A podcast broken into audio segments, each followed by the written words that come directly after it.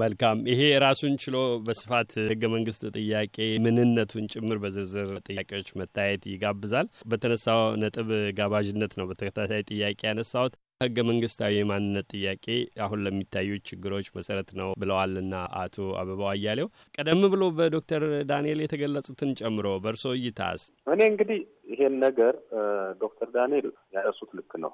ህገ መንግስቱ በእርግጥ ብዙ ነገር አለው፣ ግን ደግሞ ህገ መንግስት ነው እና በዚህ ኢትዮጵያ ተብሎ በተከለለው ወሰን ውስጥ ያለን ሰዎች ይህን መተዳደራችን አይቀርም።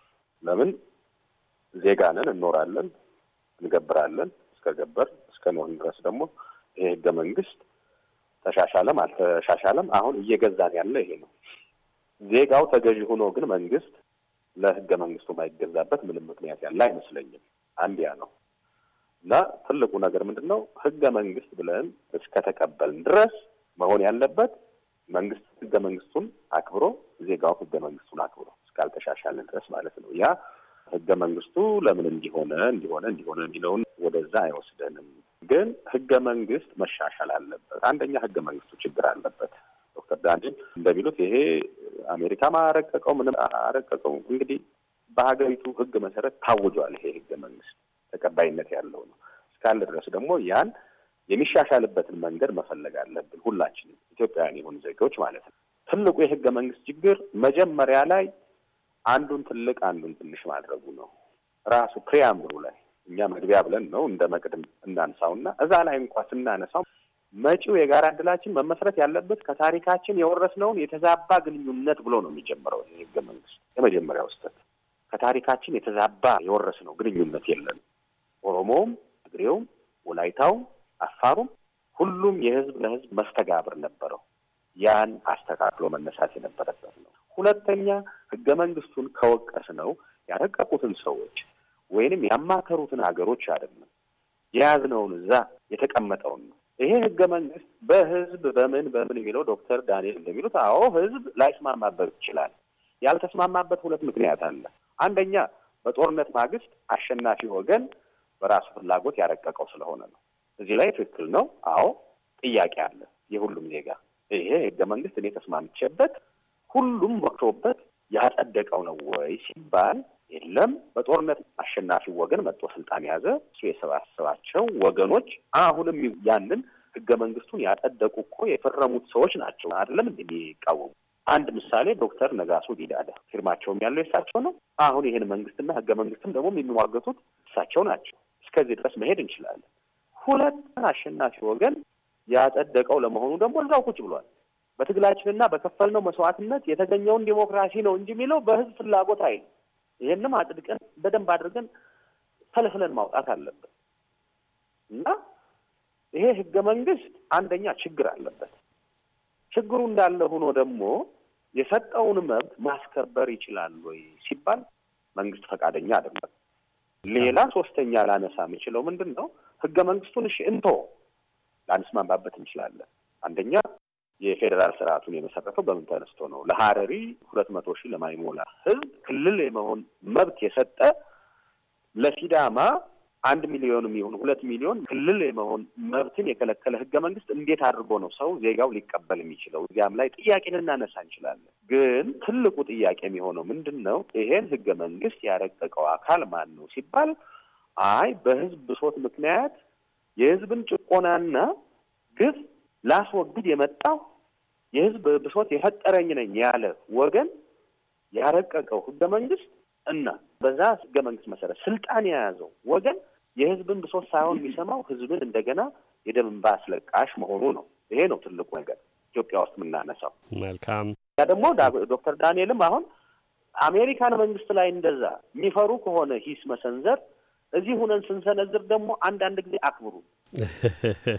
ምክንያቱም ሁላችንም እዚህ ጋር ልናጣው የምንችለውን ነገር እናጣለን። ህገ መንግስት ማከብርበት ምክንያት እኔ ምንድን ነው ጸድቋል። ቢያንስ ሀገሪቱ ትተዳደርበታለች። በስርዓቱ እንኳ መንግስትን በህገ መንግስቱ መሰረት እስቲ ማርክ እንስጥ። እንደው በቀላሉ አነጋገር አሉላ፣ በህገ መንግስቱ መሰረት ይሄ መንግስት ማርክ ቢሰጠው አምስት ከመቶም አያገኝም። ይቅርታ እንደዚህ አይነት በመናገር መልካም ከህገ መንግስታዊ የማንነት ጥያቄ እስከ ህገ መንግስቱ ተጨባጭ የህዝቦች ውክልና ድረስ የሚደርሱ ሌሎች ጥያቄዎች በተከታታይ ይነሳሉ። አሁን ያነሳችኋቸውን ይልቁንም ደግሞ ይበልጡን ህገ መንግስቱን የሚመለከቱ ጥያቄዎች በሌላ ሰፋ ያለ መድረክ ገፍተን እንቀጥላለን። ወደ ወቅታዊ ሁኔታ ልመልሳችሁና እስኪ በተጨባጭ ሊታዩ የሚችሉ ከወቅቱ ችግር እስከ መፍትሄው አማራጮቹ ሊወስዱ የሚችሉ ጭብጦችን በተደጋጋሚ ከሚነሱ ጥያቄዎች የሚመዘዙትን እናንሳ። የምጣኔ ሀብት እኩልነት ወይም የዜጎች እኩል ተጠቃሚ መሆን አገሪቱ በከፍተኛ ቁጥር ከአስር በመቶ በላይ የተከታታይ የምጣኔ ሀብት እድገት አሳይታለች ይባላል። አወዛጋቢነቱ እንዳለ ሆነው የዛ ተጠቃሚ ለመሆን ያልቻለ ሕዝብ ከእለት ወደ እለት የሚላስ የሚቀመስ ያጡ ዜጎች ጭምር ያሉበት መሆኑ በአንድ በኩል ይነሳል። የፖለቲካ ነጻነት ማጣት፣ የሰብአዊ መብት መገፈፍ፣ ስር የሰደደ ድህነት እነኚህ ጥያቄዎች ቅድም ከሚነሱት የህገ መንግስትም ሆነ የመሬት ባለቤትነትና ይዞታ ጥያቄዎች አሁን ለሚታዩ ቅሬታዎች ከጀርባ ያሉ አቀጣጣዮች እነኚህ አይደሉም ወይ የሚል ጥያቄ የሚያነሱ ወገኖች አሉ። እድሉን ለዶክተር ዳንኤል ልስጥ ተከታዩን። እሺ፣ አመሰግናለሁ። ወደ ጥያቄው ወደ አነሳው ከመሄዴ በፊት አንድ አስተያየት ልዘን ልሰንዝር። አቶ አበባው ሲናገሩ ምን አሉ? ህዝብ ለመንግስት ተገዢ መሆን አለበት አሉ። ለህገ መንግስት ለህገ መንግስት ተገዢ መሆን አለበት። ህዝቡ የጻፈው ህገ መንግስት ከሆነ የራሱ ህገ መንግስት ነው ማለት ነው። አሁን አሜሪካን ሀገር ህገ መንግስቱን ነው የሚጠብቀው ህዝቡ፣ ግለሰቦችን አይደለም፣ ወይም ፕሬዚዳንቱን ወይም ሌላውን አይደለም። የሚጠብቀው ህገ መንግስቱን ነው። ምክንያቱም ህዝቡ የጻፈው ህገ መንግስት ነው። ሁለተኛ ላሳስብ የምፈልገው ህገ መንግስትን የህዝብ ትግል ውጤት ነው። የተለያዩ ክፍሎች የተለያዩ ጥቅም ያላቸው ክፍሎች ተሰባስበው ተዋግተውም ይሁን ተስማምተውም ይሁን ብዙ ጊዜ በስምምነት አይሆንም። ምክንያቱም ሰው ራሱን ስለሚወድ ለራሱ የሚፈልገውን መብት ለሌላው ስለሚነፍግ የግድ የተለያየ ኃይል ተሰብስቦ ነው የሚጽፈው እና የምናጣው ብለው ሲናገሩ ይገባኛል።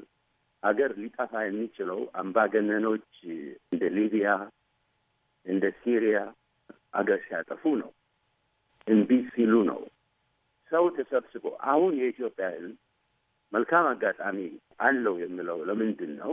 ሕዝቡ ራሱ አገራችንን እንወዳለን፣ አንድ ሕዝብ ነን፣ አንድ ሀገር ነን፣ አንድ ሰንደቅ ዓላማ ነን፣ የውስጣችንን ችግር ማስወገድ እንችላለን ነው የሚለው እንጂ ይህ ህገ መንግስትማ ቢጠብቀው ኖሮ ይሄ ሁሉም ባልመጣ ነው።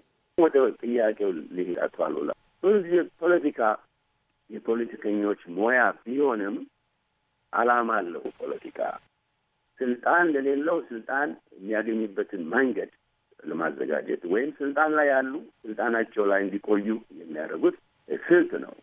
ብዙ ጊዜ ስለ ኢትዮጵያ ልማት ይነገራል። አስር በመቶ ኢትዮጵያ ያድጋለች። ምንድን ነው የቸገራችሁ? በተለይ የምንሰማው እኮ ከተማሩ ከሚባሉት ነው። በነገራችን ላይ እነዚህ አሁን በቅርብ ጊዜ አዲስ አበባ በነበርኩ ጊዜ ሶስት ሀገሮች ኢትዮጵያ፣ ደቡብ ኮሪያ፣ ታይዋን ሶስቱን ሀገሮች በፈረንጅ አቆጣጠር ነው የምናገረው በአስራ ዘጠኝ መቶ ስልሳ የዛሬ ሀምሳ ዓመት የገቢ መጠናቸው ተመሳሳይ ነው። ሶስቱ ሀገሮች ከሀምሳ ዓመት በኋላ ሁለቱ ሀገሮች ገበያቸው የትና የት መንጥቋል። ለምሳሌ ታይዋን የአሜሪካንን የነፍስ ወከፍ ገቢ ሰማንያ በመቶ ነው የሚያሳየው። የኢትዮጵያ ነጥብ ስምንት ሰባት ነው። የዛሬ ሀምሳ ዓመት የኢትዮጵያ አንድ ነጥብ ሶስት ነበረ። ደቡብ ኮሪያ ስልሳ ሰባት በመቶ የአሜሪካንን የነፍስ ወከፍ ገቢ ነው። ለምንድን ነው ነው? እነዚህ ሁለት ሀገሮች ቶሎ ብለው መሬት ሰጡ ለድሃው ለገበሬው። አሜሪካኖች ይገፋፏቸው ነው ከፍለዋል። ሰማንያ ሰባት በመቶ አሜሪካኖች ነው የከፈሉት። ምክንያቱም በዛን ጊዜ ኮሚኒስቶች ተጽዕኖ ነበራቸው ኮሚኒስትን ለመቋቋም። ኢትዮጵያ በአስራ ዘጠኝ መቶ ስልሳዎቹ የኮሚኒስት ችግር አልነበራቸው። የመሬት ይዞታ ተዘነጋ። በጠቅላላው ምንም አልተደረገም። ጭራሽ ምንም አያስፈልግም መሬት ከምናከፋፍል ህይወታችን እያለን አናደርገውም እያለ የሚፎክር መንግስት ነው እና አገሪቷ አድጋለች የሚባለው ትክክል አይደለም። እና በዚህ ጊዜያችንን ነው የምናጠፋው። የሚፈልጉትም ይሄንኑ ነው። እነ መንግስትም የውጭ ደጋፊዎቻቸው ለምንድን ነው ስለ መሬት የማይናገሩት? እኛ ራሳችን እዚህ አሁን መሬት ላይ አላተኮርንም። አንድ ነገር ልንገር፣ ጊዜ ሰጠኝ ከሆነ እሺ፣ ደቡብ ወደ ሲዳሞ ክፍለ ሀገር ታች ቢላ ድረስ ነው ሁሉ ይሄዳለሁ። ገጠሩና ከተማው የሚገናኙበት ኢኮኖሚ የለም። ከተማ ውስጥ የምታየው ድንጋይ ነው፣ የቤት ስራ ፎቅ፣ አንድ ሁለት ፎቅ ይደረጋል። ካፒታል ይዘህ ገብተህ ገጠር ውስጥ ማረስ አትችልም። መሬት ተከልክሏል። መግዛት አትችልም። መመራት አትችልም። ለምን? የሽዳ ሀገር ሰው አይደለም ትባላለህ። አንድ እንቁላል ሶስት ብር ነው። እሺ አንድ ነጋዴ ወይም አንድ ገበሬ አሁን ዶሮ ገዝቼ አረባለሁ ቢል መሬት ያስፈልገዋል። መሬት የለውም። ወጣቱ ከተማ ውስጥ ዝም ብሎ ይቀመጣል። መንግስት ኢንዱስትሪ እናስፋፋለን ብሎ ኢንዱስትሪያል ፓርክ ያለ ቤት ይሰራል። እንዴት አድርገህ ነው ኢንዱስትሪ የምታስፋፋው? እርሻ ካላለማ ከየት ነው የሚመጣው ጥሬ ሀብት? ችሎታ የለም ሀገሪቱ ውስጥ። ችሎታ ሊኖር የሚችለው ሁሉም ሰው ተባብሮ ሲሰራ ነው። ይሄ ነው ኢትዮጵያ ውስጥ። ሌላ አንድ ማስታወሻ ልስጥ።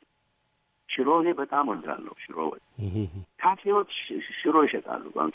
ሽሮ ወጥ ስልሳ ብር ነው።